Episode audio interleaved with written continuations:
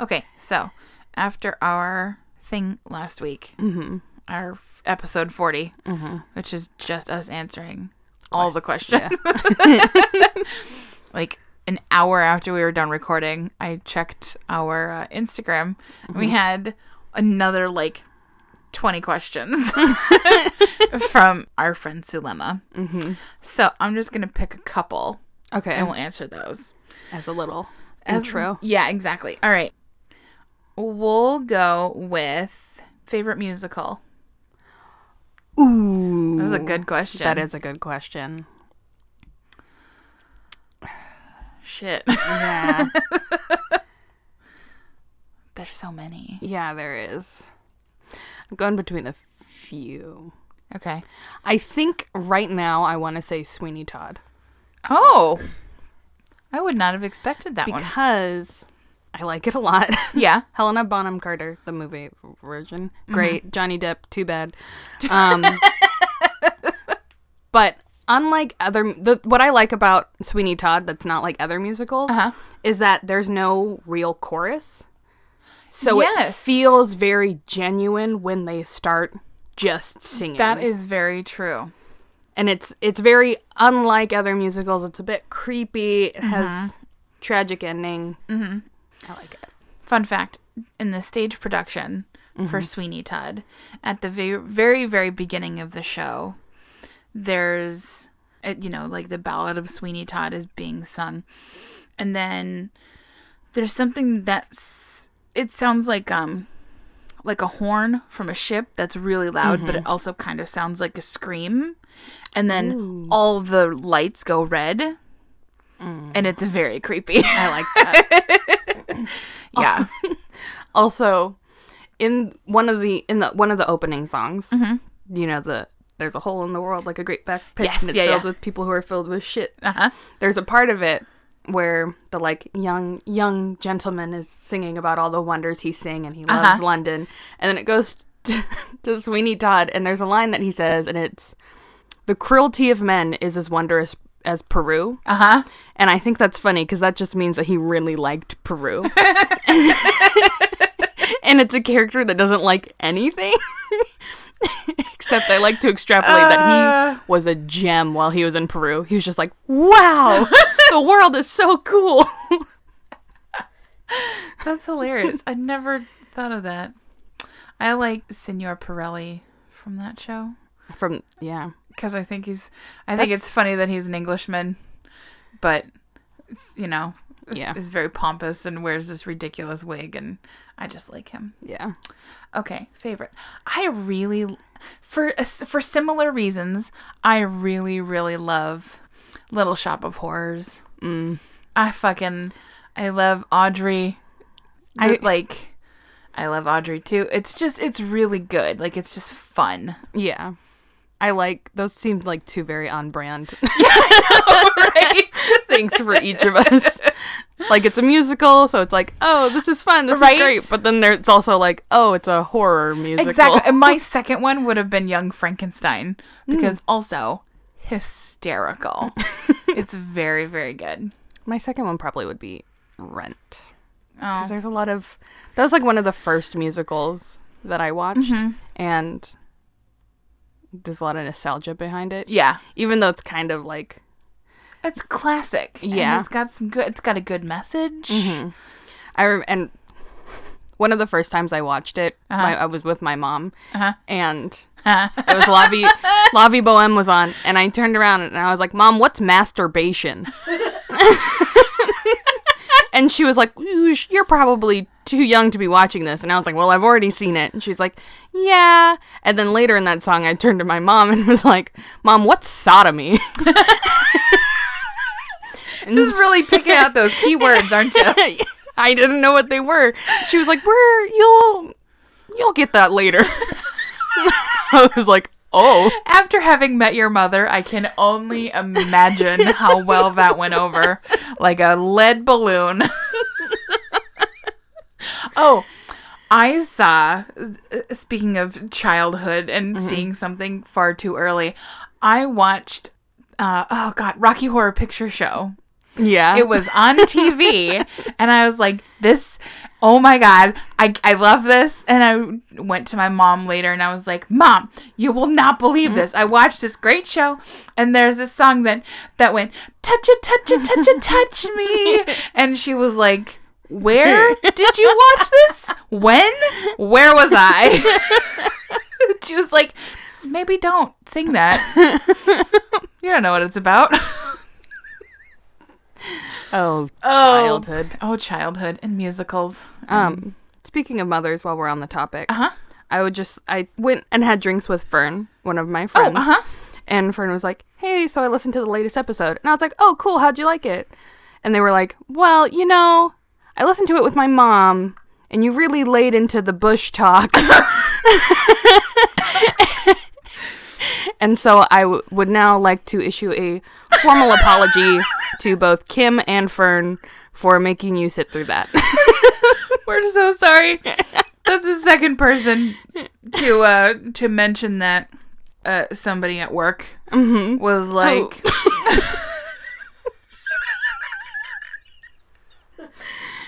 Mm-hmm. Mm-hmm. What they was say? like, "Boy, I know so much about Kiana now.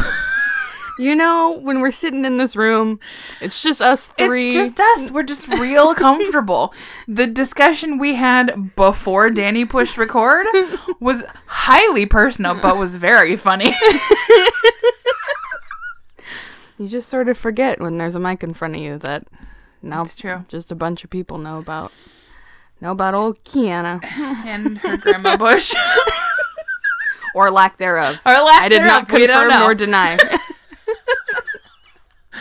I, I feel like we know more about Harry Styles' nipples than we do about That's true. most other things. Hmm. You want to talk about Harry Styles? I did. You know what? I sat down and actually like looked at a couple pictures of him the other day, and mm-hmm. I was like, I think I get it. yeah, I, I didn't before, but now that I've actually like took the time to admire. to yeah to observe, be mm-hmm. like, okay, I I can see it. I suppose. Yeah. Yeah. It's all Okay. good. Second question. God, that was a very long fucking answer. Danny's like, this is supposed to be a short episode because the last one was damn near two hours. Thanks for listening, guys. Mm-hmm. So, So this is this is a question, but it also has a little blurb after it. So it says Hogwarts house question mark. I know we've talked about this before, but I was drunk and don't remember. Also, Hufflepuff here. uh, that makes sense because Sulema looks very good in yellow, yes, yes, she does. radiant. She wears yellow quite frequently, several Because it- times, and I'm because like, it works. God, I she it's it's gorgeous on her. I can't wear yellow to save my life. Look like I'm ill. Jaundiced. Yeah, exactly. okay, Hogwarts house. What are you? Ravenclaw. Me too. Yeah. For anybody who's listening, Danny is a Gryffindor. Gryffindor. Mm-hmm. Oh. She's the Neville of Gryffindor. I can attest. Yes, this is very true. Oh, but he's the hero at the end. That makes you Luna. That makes me Luna. Oh, how cute. It She's a works. kook. I like her. okay, that was good. So, there are a whole bunch of other questions Mm-hmm. that we will put on Patreon because by did we say by November? Yeah. Okay. By November. Wait, it I is mean, November. By the end of November. by Thanksgiving. yes. Yes, by Thanksgiving. We're, we put, have... we're putting this out there again. if it's not up yet, it will be in the next couple weeks because Thanksgiving is actually Thanksgiving is right at the end of the month this year, so we Yeah. get like an extra week. Yeah. but we're gonna have like a getting to know you, and we'll answer some more questions and Mm-hmm. just get into it. yeah. We might make it a like a monthly thing. Yeah. So if people just wanna whenever they have a question, Mm-hmm. pop pop it over to us. We love questions. Yeah. That's why the episode was like two hours Yeah. long. That and we both really like to talk. yeah. About ourselves, about Uh, uh, about the ourselves. city of Portland. Exactly. Things that, that in- involve us. uh huh. Exactly. Speaking of us, my name's Kiana, I'm Cassie. and this is That broad's got moxie. Woo. Woo! Danny's here. Danny's here. Got her headphones. She just gave a little jazz hands. More like just fingers. just There was just that's two true. of them Just on two separate hands. It wasn't a peace sign. to be clear. oh man. so it's episode. God damn it! It's episode forty-one. That means you go first. Ding ding ding. That's me. All right. Okay. So Who are you I'm talking about this week? Gonna talk to you today about a woman named Ranalova the First. Irana. Irana. No, Ranalova. Rana Lova. R A N A L O V A the First from Madagascar. I think I googled her. Did you find her on Rejected Princesses? I did not. Oh, Was she on Reject? I think she is. Well, damn. That's not a source I used. Okay. Um, so the sources I did use were todayifoundout.com and notablebiographies.com. oh, Not Wikipedia because fuck you, Sage. woo. Um, He's just gonna be so sad when he starts to get to these episodes. yeah, but he expects it. Yeah. Really. He is. I've decided he's my nemesis. so he he's aware this isn't a secret thing. No, He's my nemesis. fair. Yeah. so, anyways, on to the story. Not much is known about Ranalova's childhood, um, but she was probably born, and her name was Ramova, to her commoner parents in 1788 in Madagascar. Fun fact her ancestry, like that of many other members of the island's dominant Merina ethnic group, was probably mostly Indonesian rather than African. Um, Madagascar's language and culture is actually pretty closely connected to Southeast Asian culture because that's where like prehistoric Oh, populations okay. came from rather than Africa, even though Interesting. I, I did think that was really interesting. Anywho, Ranalova had fairly humble beginnings and lived a normal ass life uh, until she just sort of wound up as a part of the royal family. Okay. So you see what happened was her father learned of a plot to to murder the king that was in powder. In powder. Powder powder. Sorry. And I'm going to show you his name Okay. and you're going to try to pronounce it oh, because when. I saw it, I was taken quite aback. Okay. Okay. Andriana Mapoena Marina. Probably. There's a lot of work. There's a lot of letters. Andrian Ampon Marina. That's what I said. Yeah. That's his name. Solid. Okay. Anyways, people were plotting to kill this dude. And when her father learned about it, he told the king and foiled the whole plot. Uh, the king was so thankful that he then adopted Ranalova as his own daughter, and make which made her a royal of Oh, wow. Madagascar. And he went one step further and even arranged for her to marry his son. Mm-hmm. A little weird because now they're siblings. Yeah. But anywho, I mean, at least they're not blood. So Yeah, there's that. And it's not like she was an orphan. exactly. So was I love that he was just like, here, I'll do you a favor. Let me take her off your hands. Easy peasy. That doesn't seem like a very good thank you. but anyways, she's now next in line for the throne because she's going to marry Yes. Okay. the eldest son. Um, later on, when her betrothed became King Radama the First, Ranalova became the first of his twelve wives. Oh, Count them one, two. three, four, five, six, etc., etc. and at 12. but in this position as first wife, it was her children that would become the heirs to the throne and not mm. anybody else's child. However, the marriage was not a particularly close one due to the differing beliefs on the settling colonies, so Okay. from Europe. Mm-hmm. Or perhaps it was too many cooks in the kitchen. Either way, they had no children. Oh, Yeah. Uh, this became a problem when the king died, after suffering from syphilis and cirrhosis of the liver in the summer of 1828. Some say he died from combination of those two things, mm-hmm. but others say that he was just suffering so horribly from both mm-hmm. that he chose to end his own life. Oh, okay. Either way, he's Bad. dead now, mm-hmm. and they have no children. Now that the king was dead and Rana Alova and him had no heir, the question of who would succeed him hung in the air. Mm-hmm. Malagasy tradition stated that any children that Rana Alova had would be considered the king's son, even if it wasn't from him. Oh, okay. So that child would be the successor to the throne. Mm-hmm. However, they needed somebody to rule until she had a child. So people claimed that the rightful heir to the throne in the meantime was Prince Rakatoba, who is the king's nephew. That being said, Ranalova was no dummy. She knew that if he took over, there was no way in hell he'd let her survive Yeah. long enough to have a child. so, because she was obviously a threat to his rule. Mm-hmm. So, before he could take her out, she was like, I'm gonna put myself into power. Yeah, we're gonna we're gonna take care of business. Yeah, Yeah. we're gonna, you know, figure this out because I like to live.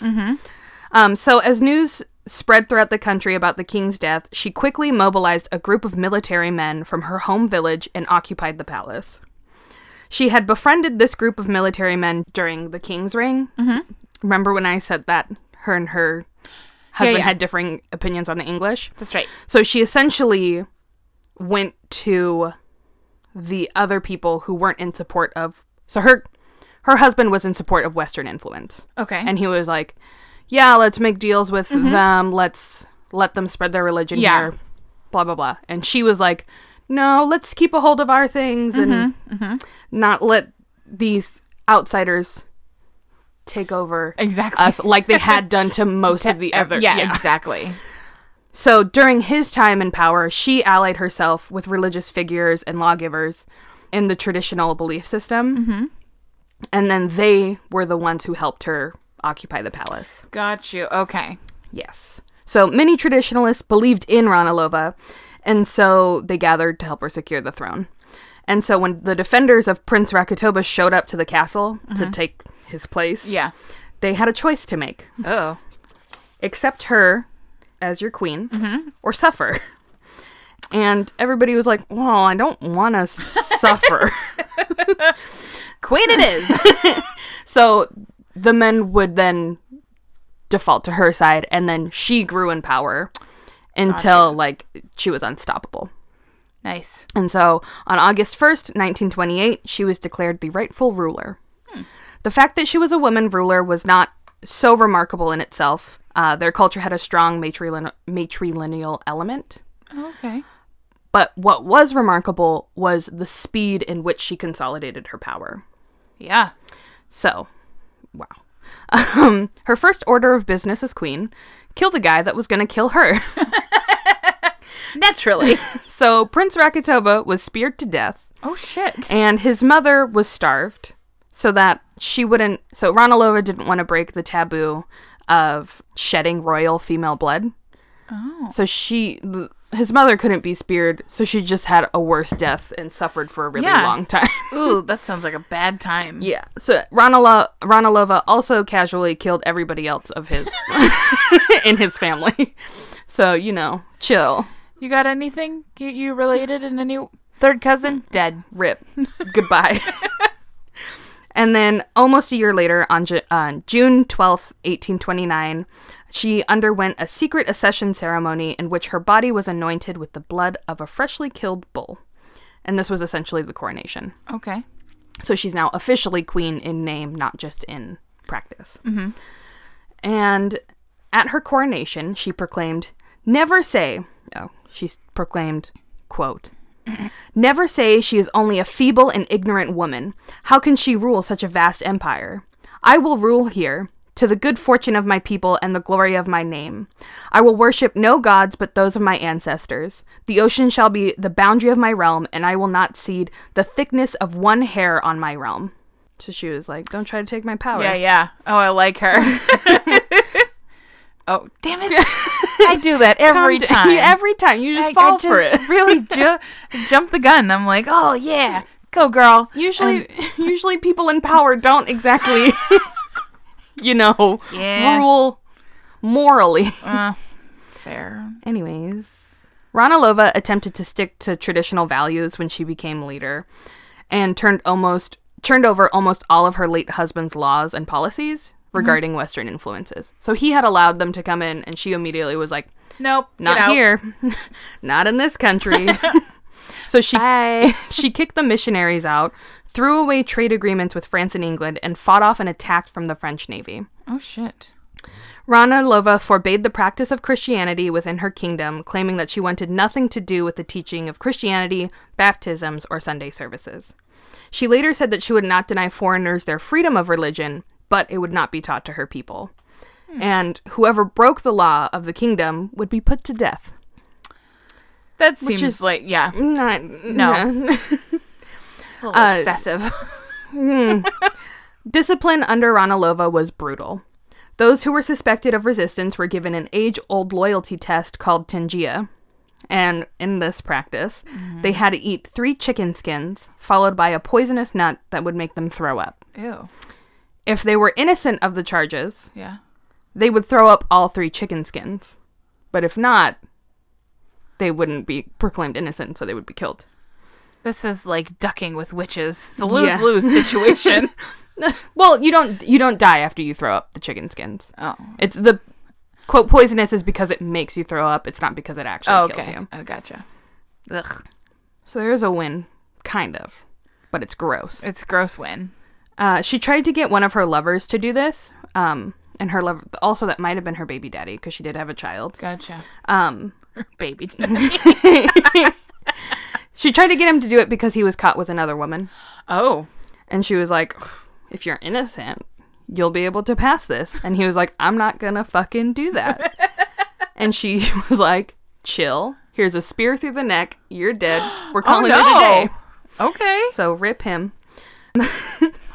She wasn't super peaceful, and so many foreign Christians fled um, because they were like the focus of her ire. And so they fled. The foreigners fled, leaving their newly converted locals, local Christians, to face fines, imprisonment, torture, and execution. At one point, Rana Lo- Lova ordered that 15 Christian leaders dangle by ropes over a rocky ravine. Then the ropes were cut and sending them down oh the ravine. my god, just kersplat. Yes. Oh no.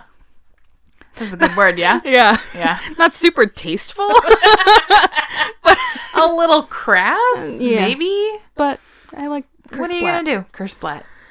Christians and her lovers weren't the only ones to suffer under her reign. Good lord. Tribes other than the Merina, which were what she okay. Uh-huh. Living in different parts of Madagascar, suffered under her rule mm. because she gave her troops free reign to make annual pillaging trips over to these villages. Jesus. Right.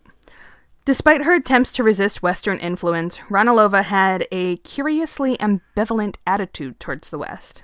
So, specifically the French. She was kind of into it. Except her only issue was Christianity. Like, that's the thing she Okay. really didn't like, but she didn't Yeah. mind. She wore a lot of the, like, dresses and would, like, you know, Uh-huh. she liked fashion. Who doesn't? Can you blame her? um, but she even went as far as to allowing a Frenchman into her inner circle and possibly into her. AKA, AKA he also may have been her child's father. It's unclear if it He was, was in the inner inner circle. oh yeah, the sacred circle. bush if you will. um so it was between him and the other dude. They don't know who Gotcha. the father of her child was. Fair. But this man, the Frenchman, was a smart dude, and he did a lot to give her more power as a ruler. Mm-hmm. Did I say his name? No, but let's call him Jacques. Well, that, actually might be his name. oh, did I really just delete his name out of there? Yeah, you totally didn't put it in at all. Yeah. Well, his last name is Labrador. Lab. Labrador. Okay. Labrador. is that offensive? Maybe. We'll It's call him spelled- Jacques. It's is that offensive? it's spelled his last name is spelled L A B O R D E. Lab but. Mm. Okay, fair. Anyways, You don't speak French. he I don't. So but he gave her power as a ruler mm-hmm. because he was really into like engineering and metal stuff. okay. And so he directed the construction of a new factory some miles away from the capital. Mm-hmm. And there he supervised the manufacture not only of guns and gunpowder for her army, Oh. but for soap, silks, ceramics, and other items for which the kingdom previously didn't have access to to like trade. Interesting. So they had it, but it wasn't in excess to trade with other people. Sure. So they weren't making a lot of money. Yeah, yeah. But now at the factory they were. Um, he also directed construction of an elaborate palace for Ranalova on a hill. But it burnt down in 1995. So, Oh. In 1995? yeah. So it stood for a really long time. Yeah. But Oh. it's not there sad. anymore. Like you can't visit it, is what I'm Boo. trying to say. Now, Ranalova was powerful as well as prosperous. Mm-hmm. So she was regarded by the Malagasy people as a fi- ruler favored by the gods, and af- so nobody liked her in Europe because they were like, they were like, oh, she's doing, she's holding off the land that we want. Yeah. So That bitch. the French and the English were like, you know, she's pissed both of us off. Let's go and attack her. So they went boy. and tried to attack her in 1849, but failed miserably. so Okay. they were surprised because there was a false fronted native fort. So they were like, oh, this little thing, let's go fucking knock it down. Sure. But then it ended up being huge because Oh. it was it was like intentionally Uh huh. a like red herring Gotcha. of oh. Oh, sneaky, sneaky. Exactly. So, She's like, I don't fucking trust you. You're in my inner circle. And then some, maybe. no, not him. Not him. It was just Oh. it was the country. Oh, yeah, okay. He was still he was France. still Just fuck France. yeah. Stop. How come I get big eyes when I say fuck something and Candace says it all the time and she doesn't get eyes? It's because I'm cool. Apparently. But anyways, they failed. Mm-hmm. And they also failed because the French and English were like, well, if if we win, who gets this land? So Yeah. they were some inner struggling as well as they underestimated their opponents. Gotcha. And so Ranalova emerged the victor, and she set 21 European skulls mounted on poles on the shoreline Mm-hmm. so that if anybody else decided to come and try and take her land, they would see people failed Yeah. doing that. Maybe let's not. Let's turn around and go back to where we came from. Exactly. So Europeans hated this woman's guts, obvious reasons. um, but later in her life, her followers also became a bit weary of her due to some increasingly erratic behavior later in life. Which, whenever somebody is in contact with somebody else who has syphilis, Yeah. that like deteriorates the brain. Yeah, yeah.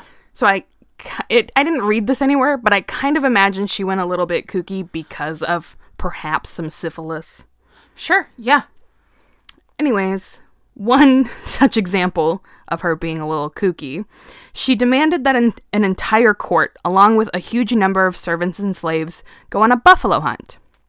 This was around 50,000 people that she sent to do this. Jesus. And she didn't provide them with many supplies, or any at all. Mm-hmm. And she also was like, oh, while you're out hunting buffalo, build a road.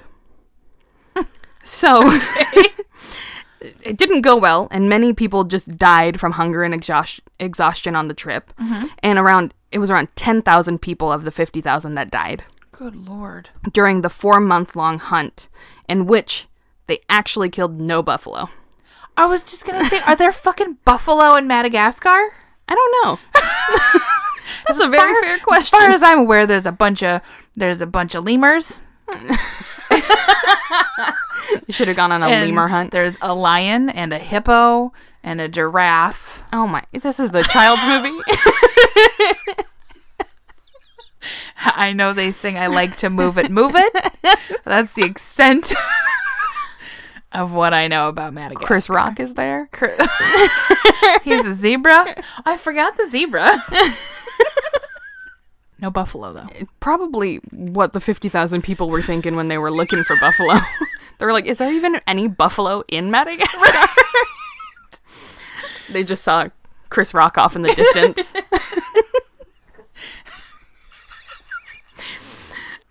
uh, Ranalova is often portrayed as a brutish tyrant by many of her contemporary European leaders. And while she was quite brutish, no denying that, she was actually quite a good politician and leader.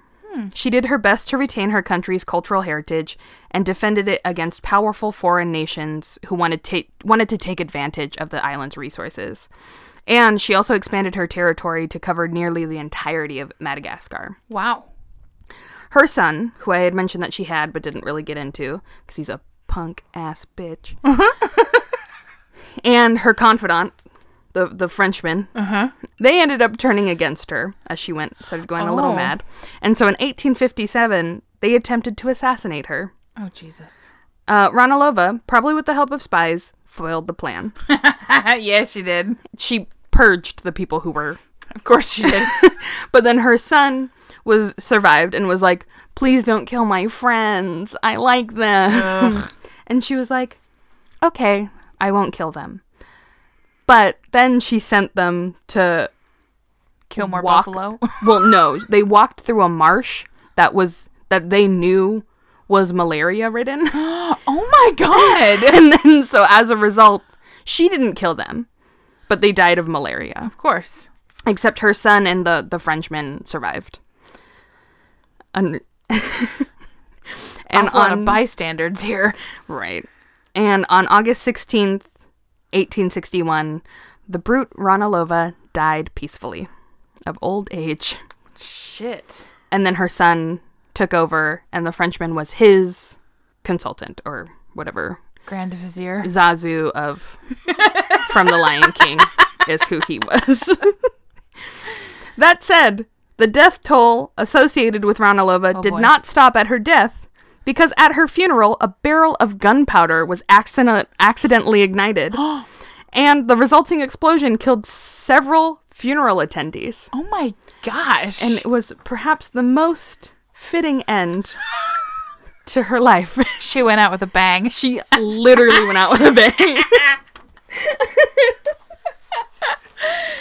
Damn. And that is Ranalova. That's a good story. you know what? I love a woman in power. I Aside just from the wish- killing. just wish maybe maybe not so many bad things. Yeah. Don't But, like- don't kill so many people. But I do love that she was like, "No. This is my country. Mm-hmm. This is the way things are going to go. We're not going to let all these white Europeans just come in and take our land and Yeah. our our history and our culture." Mm-hmm. So that's pretty badass. Yeah. They ended up, after her death, her son took over and then was assassinated two weeks, two weeks into his rule Oh shit! by the French. by his Zazu, by his asshole. Zazu. And then they became a French colony. But nowadays, because of Ranalova's holding off Uh-huh. the colon the colonizers for her whole life, they have a richer history with their native Okay. um, native culture than a lot of other colonized nations have. Interesting. So then that was due to her. Very cool. Oh, Yeah. I like that. Also, she's called the Mad Queen of Madagascar sometimes. I think I'm. I'm. Um. look, I'm ninety percent sure that she's re- she's one of the rejected princesses because that the Mad Queen of Madagascar I have definitely heard. Ugh, how did I miss out on that? Damn it! Damn it! All right, my turn. Mm-hmm. So today I am talking about Junko Tabei. I have not heard of this person. She is the first woman to reach the summit of Mount Everest. Ooh, I have heard of her. Yeah. but only that she got up there. Only yeah, and she's she's got a very interesting, a very interesting story. So, okay. So, Junko Tabei was born Ishibashi Junko in Miharu, Fukushima. in uh, excuse me on September 22nd, 1939. So she's born right at the beginning of World War II, or just just before. Excuse Yeah. me, just before. She was the fifth daughter, so and also the youngest daughter in a family of seven children. Hold on. Younger brothers. Yeah, Oh. so she's got she was the last daughter. They had five girls. She's the youngest of the girls, and she has two younger brothers. you were really struggling with Danny that. Danny came in with the assist there because I was so confused. I was like, how can she be the youngest? But the fifth child when there are seven. Please. Okay, I get it now. I apologize. Um, she was considered a frail, weak child, um, having survived pneumonia several times in her early childhood. Uh, but nevertheless, she began mountain climbing at the age of 10. And so this all was because she, in fourth grade, her class went on like a field trip to Mount Nasu. Mm-hmm. And she was like, this is stunning. It's so cool. And so it just became like something that she wanted to do. And although she was interested in doing more climbing, her family was just a working class family. They owned a printing business and they just didn't have like excess money for such an expensive hobby. yeah. And then Tabei only made a few climbs uh, during her high school years. She's very shy. It's very quiet. She came from a really small town, and because she was so like frail and weak, she was really terrible in like gym class. um, but she really loved to sing, and she played the harp and the piano. And Oh. so that was like just you know that was her thing. From 1958 to 1962, Junko studied English, lit- excuse me, studied English literature and education at Showa Women's University, where she was a member of the mountain climbing club. Oh. At the university, she, excuse me, not at the university, 'cause she was at a women's university. Mm-hmm. When she was dur- you know, when she was attending university, she encountered a group of male students who were in an alpine club, mm-hmm. and so she was like, "Man, that sounds like a lot of fun." Like they, they weren't just like a school group; like they went and did climbs together, etc. Mm-hmm. And so she actually developed a relationship, not like a romantic relationship, Yeah. but kind of joined the group, spent a lot of time with them, and got her sea legs, mm-hmm. But in the mountains. but in the mountains. Exactly. with the guy who ran that group. Okay. So that was like not in school, is extracurriculars outside of it. Anyway, in 1965, while she was in that group, uh, Junko married a fellow mountaineer named Masanobu Tabei, and the couple had two children. Um, first, they had a daughter named Noriko and a son named Shinya. After graduating from college, Tabei formed the. I'm sorry, I keep going back and forth between like calling her by her first name and calling her by her second name. It's So- okay. I know who okay, you're talking okay. about. Uh, so anyway, she formed the Ladies Climbing Club in 1969. And so the club's slogan was, quote, let's go on an overseas expedition by ourselves. And this was like the first of its kind. So it's the it's the late 60s, early 70s. In Japan, Yeah. not a lot of women are working outside of the home Yeah. they're mainly stay at home mothers and wives keeping you know doing all the domestic things while their husbands are the ones going out and working yeah. This is like a few years before the Sukeban girl gang yes started up. Yep. So they that's this is when they got Sukeban was when they got tired of exactly this part. they were like even, even when they did have i was reading even when they did have jobs like outside of the home mm-hmm. they were hired to pour tea you know and like yeah. do do that kind of thing in an office Yeah. So it's still it's not it's not a, It wasn't, like, female driven career Full liberation. Exactly, not at all. Empowerment. Not at all. so Junko later stated that she founded the club as a result of how she was treated by some of the male mountaineers in the the group that she was in in the past. They didn't treat her well as a I know. woman in an all male group. right? What? yeah. So some men had actually refused to climb with her, while others thought she was only interested in climbing as a way to find a husband. And it's like, She already had a husband. for real, it's like She didn't want your dusty she ass. happened to meet her husband in the group. And mm-hmm. it was like, can't she just have a fucking hobby? Right. Not everything is is because we're you know she's just like oh my god I need to find a man. Yeah. Ugh. So, anyway, Stupid. yeah, real dumb. So during this time when she was with the uh, the ladies climbing club, she climbed uh, Mount Fuji in Japan and the Matterhorn in the Swiss Alps. Uh, Junko became the first woman to successfully summit Annapurna three, third. You. s- No, I don't know what that. I've never heard. I don't know her. I've never heard of that woman in my life. I don't know her. So Annapurna three. I Mm-hmm. think yeah. What did would I say the third? Because it's got it says Annapurna and then like three as like a Roman numeral. Roman numeral three. I think it's the third. You think so? Well, because like Ronalova had one That's behind true. her Ronalova name, one.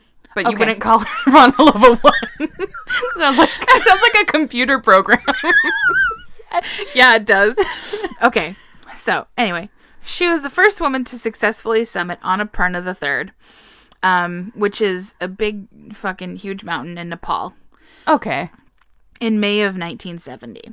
So, just to look, I have a lot of like heights in here because they're going to blow your goddamn mind. Do you have comparison? Oh no, I don't, but I could. I could tell you. Hold Okay. on.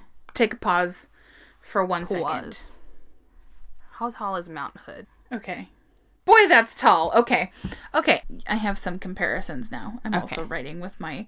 I just wrote all of those letters backwards with my left hand. I I saw you pick up the pen and right now I was like, that feels wrong. it feel, you're telling me it feels wrong. Okay. Back to the story. Okay. So Annapurna, let me just throw this out there. It's 24,786 feet to the summit. To put that into perspective for our listeners And Um, me. in and you, um, in Oregon, Mount Hood is 11,237. Oh my god. And the Empire State Building is 1,250 feet. So it's twenty, essentially twenty four Empire State Buildings. Yes, essentially. That's unnatural. It's That's too tall. It's really, it's really up there. Sorry, I just called a mountain unnatural. That's- if anything's natural, it's a mountain. That's true. But also that's not even the tallest one. Okay.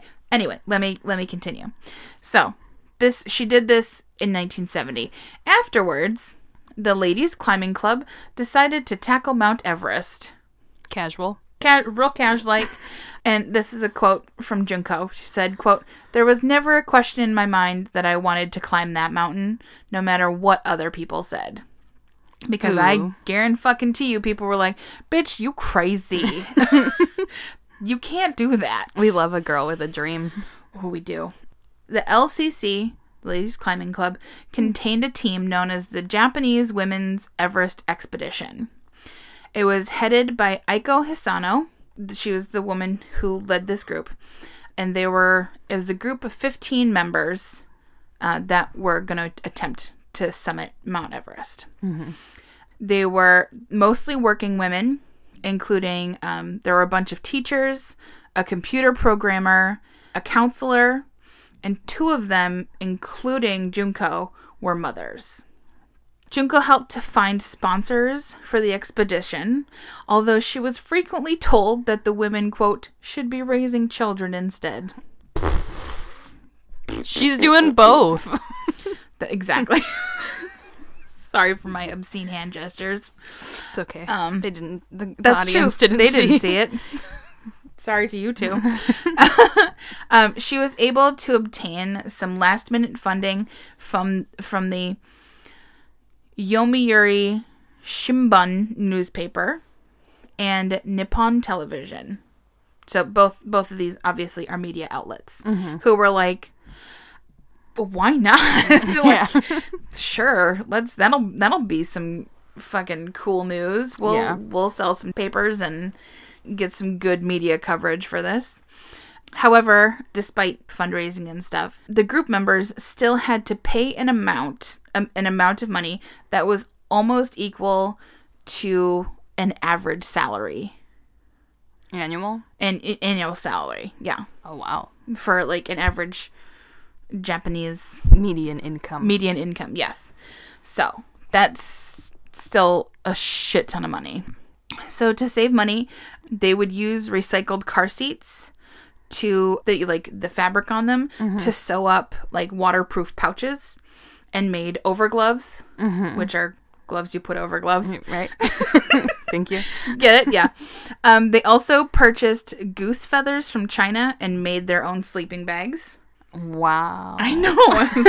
I wouldn't have. I wouldn't trust myself to make. No, I'd be like, sleeping bag. I'm gonna freeze to death. Is what's gonna happen. yeah. Mm-hmm. Wow.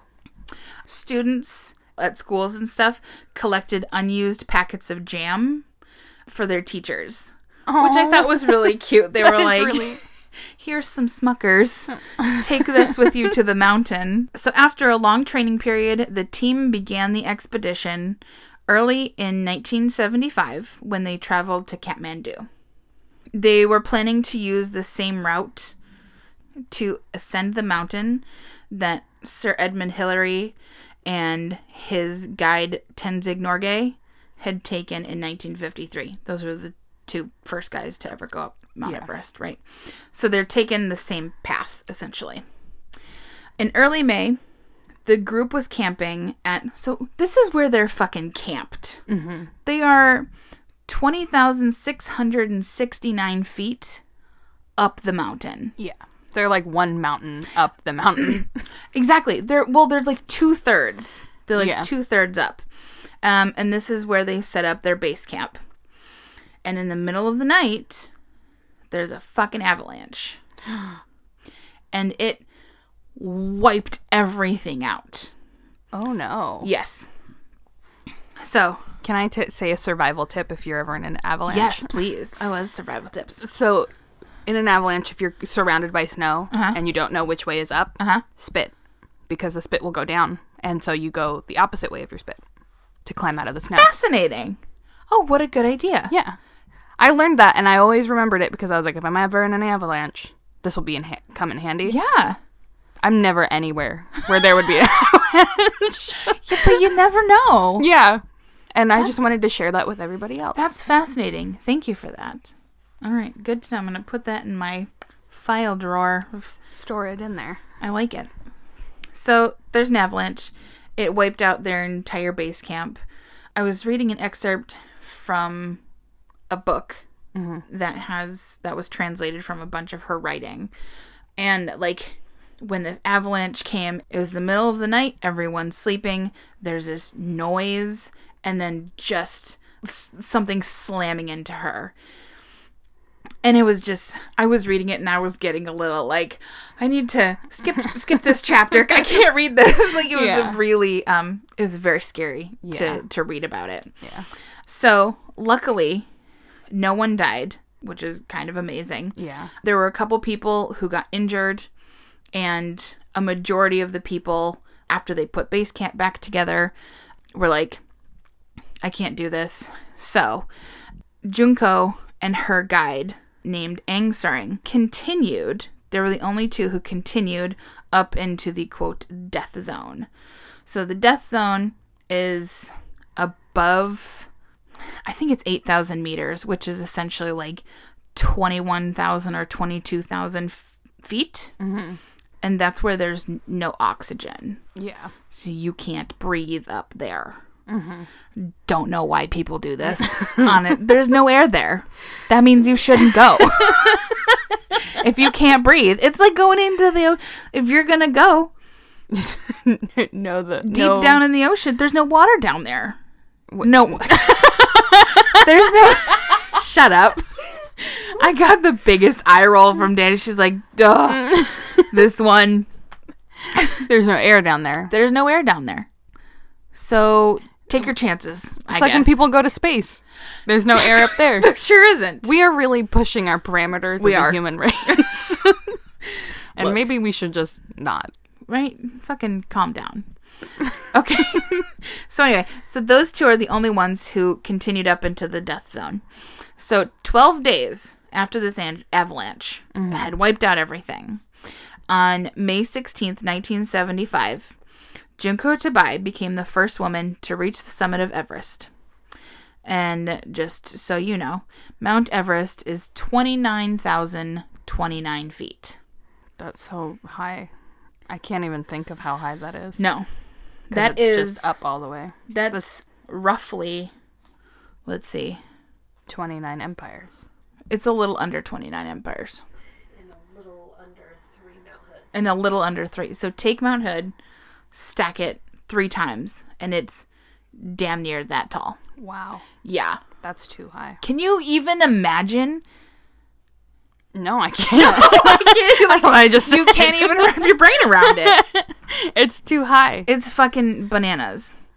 So this is a quote. She said, quote, The final ascent was a step-by-step struggle, but when I arrived, I didn't have an overwhelming sense of achievement. It was more like relief. I couldn't believe the climb was finally over and I had to go down instead of up. The precious thing about that moment was beyond being the first woman there, the summit of Everest was utterly beautiful without a single man made object in sight, Oh, which I thought was really lovely. yeah. I can't, I can't, look, heights are a no go for me. Mm-hmm. I am not a fan. So to be like so high up mm-hmm. that you look around and there's nothing. There's like there's you and there's whatever Dang. you're fucking standing on and there's your guide and nothing. It, it's like being in outer space. It's got to be wild. Also, I was reading this other little bit where so in preparation for for this expedition, mm-hmm. they had read a ton of like diaries and notes about people who had done it before. But there's this part where she had to cross 10 or 15 meters, which is what 30 it's somewhere between 30 and 40 feet. I don't know meters. I don't know her. Um so she had to cross this like ice ridge Oh, So, and it splits right down the middle. Mm-hmm. One half is China and the other half is Nepal. So she's got her top half in the China side mm-hmm. and her bottom half in the Nepal side. And she's scooting sideways on this, like, this, like this. Ugh. It's like a ridge of ice. And she has to, like, shuffle her body across with Ew. On either side. And she's like, well, if I fall down face forward, I'm going to go down 6,000 feet in, in China or Nepal. in China. and if I slide backwards, I'm going feet first down the mountain 6,000 feet into Nepal. I'd rather go to Nepal if I'm falling. Feet first or head first? Yeah, feet first or head first is how you would go down. You're either going to slide down on your belly face first or slide down on your belly feet first. You're not going to get very far because you're going to hit rocks and big hunks of ice. Ooh. It's going to be bad. Do you know how many bodies are just littered up on Mount Everest? Oh, a It's ton. fucking bananas. Yeah, Oof, I couldn't. I couldn't People, do this is a hobby. Yeah, people do this for fun. Make a podcast. Stay home in your pajamas and talk into a microphone. At the very least, pick a smaller mountain. exactly. You want to walk more? Go up and down a few times. Okay, so it's incredible. She did it. She's amazing. As a result of her achievement, Junko was showered with attention. She received messages from the King of Nepal and from the Japanese government. There was a television miniseries made about the exp- expedition. Hmm. And that was. I'm sorry. I was very. Danny just smelled the pair of socks. She's folding laundry. I didn't, but I didn't realize that. I didn't either. I also earlier in earlier in our storytelling, I noticed they have like a silver mixing bowl Big mixing bowl full of socks. full of socks and underpants. Because we don't like to fold them. But Danny's got nothing better to do. Anywhere. Any- anyway, anyway. that sounded like a cutting insult. to Dan- she has nothing better to do anywhere. oh, shit. I'm sorry. Okay. Okay. What was I saying? Message from the King of Nepal. Message- Message, from Japan. Mini series made about the expedition. And um, she toured through Japan and did a bunch of like lectures and talks about her experience and stuff. Also, a little bit like later throughout her life, mm-hmm. she wrote a bunch of books that were only ever published in like Japanese. Mm. And so just last year or maybe 2 years ago, they translated a whole a whole bunch of these you know chapters and stories and stuff into a book called Honoring High Places. Is what the English title for the book is called. Was it was it just her entry or was it a bunch of entries about It's a bunch of entries about um her expedition. Like there's a whole chapter about the avalanche. There's a whole chapter about the you know the climb through the death zone. Mm-hmm. I guess is it only her story or is it multiple Okay. No, it's just her story. Okay. But it's cool because she remembered a lot mm-hmm. from this crazy experience. And so there's a lot of like dialogue and like I said, the part about the avalanche specifically, I was like, I can't read any more of this. it's so stressful. So Junko was really kind of uncomfortable with the like level of fame mm-hmm. that she had achieved. So she went and did kind of like a like a lecture tour and stuff, but then just kind of went back to being a wife and a mother And a mountain climber. and a mountain climber. Yeah. So after her success on Everest, she decided on a new challenge, and with that in mind, she set off on her next adventure.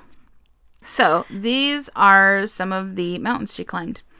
In Africa, she climbed Kilimanjaro in hmm. Tanzania in 1980, and that is 19,340 feet. South America, Mount Aconcagua in Argentina. She did that in 1987, which is 22,831 feet. oh, wow. Mm-hmm. In North America, she climbed Denali, which formerly Mount McKinley. Mm-hmm. Um, in Alaska in 88, that's 20,310 feet. In Europe, she climbed Mount Elbrus in Russia in 89, that's 18,510 feet. Mm-hmm. In Antarctica, Oh wow. Vinson Massif, which is like Mount Vinson, which is 16,050 feet. She did that in 91. And in Australia, and excuse me, in June of 1992, she climbed Jaya Peak in Australia. Excuse me, it's in Indonesia, Okay. but it's part of the. Uh, I'm gonna get there. Hold on. Okay. She count, she climbs Jaya Peak in Indonesia in 92 and that's 16,024 feet. So, that after completing all of those, she was the first woman to conquer the seven summits. oh. So she and it's a little bit debated because, you know, if you if you go by tectonic plates, one is taller than the other, but the seven sub the seven summits are the seven tallest peaks mm-hmm. on the seven different continents. So, the one in Indonesia is the biggest is the tallest mountain is it like Oceania, Australia? Yes, it's like Okay. Exactly. So, like I said, if you look at it one way, the plates, it's in one way, and if you look at it just continents, it's another way, but whatever. She did it, Oh, and it's fucking cool. She's the first woman to ever do all seven of them. in addition to her climbing, Junko worked on ecological concerns. So in 2000, she completed a postgraduate studies at Kyushu University. Um, and she focused on the environmental degradation of Everest caused by the waste left behind by climbing groups. She was also the director of the Himalayan Adventure Trust of Japan, which is an organization working at a global level to preserve mountain environments. One of their big projects was to build an incinerator to burn like people's garbage, like climbers' garbage. Yeah. Where would Um, they put it? I'm not sure. Because I feel like if it was on the mountain, It's I, it's not on the mountain. Okay. for sure. she also led and participated in quote like cleanup climbs mm-hmm. in Japan and in the Himalayas. And I put because assholes exist mm. everywhere. if you pack it in, you pack it out. yeah. I don't hike, mm-hmm. and when I do, I complain the entire time. but even I know that, mm-hmm. you know. Um, also, there was a big thing. It was like the number of people who like have to go to the bathroom on Mount Everest. Like the people at the bottom of the mountain depend on like The runoff. the runoff and like melting snow. Mm-hmm. So maybe let's just think about these things. Yeah. Yeah. Um, so in 2012, Junko was diagnosed with cancer, but she continued to travel and climb mountains for the next four years. Over the course of her life, she climbed hundreds of mountains, including the highest peaks in 73 countries. I know. Man, she's a world traveler. She, yeah, she is. She's been all over the place. So, after writing a note to her husband, along with a sketch of Mount Everest, she died in a hospital on October 20th, 2016, at the mm-hmm. age of 77. Mm-hmm. On September 22nd, 2019, Google commemorated her the 80th anniversary of her birth with a Google Doodle. And included in the the little Google Doodle it said her motivational slogan is quote, "Do not give up. Keep on your quest."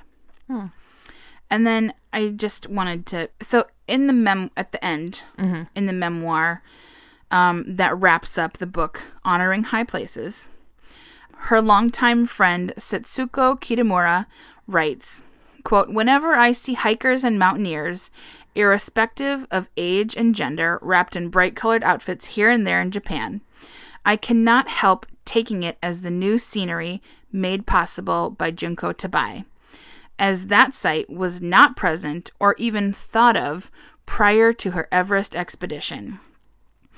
By demonstrating that we women can do, and then we, the middle senior aged, can do, as Tabei did when she reached that age group. She continued opening the door to nature for all. Oh, that's really nice. Isn't it? I was just. I thought that was really lovely. Yeah. Oh, Yeah. That is the that is the story of Junko Tabei. that was great. Thank you. I've. It's one of those people that like. I know there was a first woman Ex- to go up to yeah. Everest. Didn't know her name and didn't know her story, and that's really great. Yeah. I like it. I am going to. I didn't learn about the book because, well, I didn't do my homework until uh, eight o'clock last night. Classic.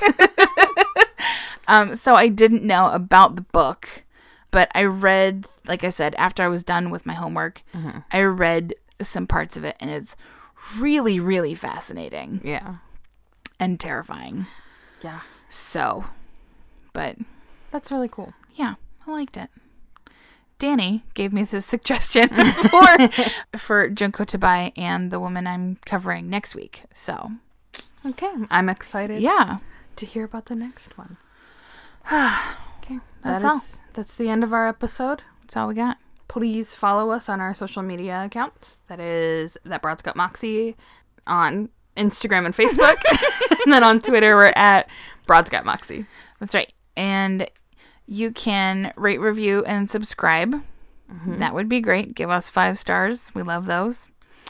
And you can also, if you have, you know, questions that you desperately need answered from us, or suggestions for women we should cover, or stories you just want to tell us, you can email us at thatbroadsgotmoxie at gmail.com. Mm-hmm. That's all. Yep. Okay. Bye. Bye. Music by Sage Krenning. Cover art by Vinny Navarrete. Produced and edited by Danielle Barsanti. Side effects of listening to this podcast may include excessive moxie, zero tolerance for the patriarchy, sass mouth, excessive sweating, tipsy tittering, desire to stick it to the metaphorical man, fear of cats, empowering women, clammy hands and feet, the inability to do math, lack of patience for the bullshit, thirst for knowledge, questioning the system, cravings for bougie chicken, vodka, and justice, and in some cases can cause death on hills.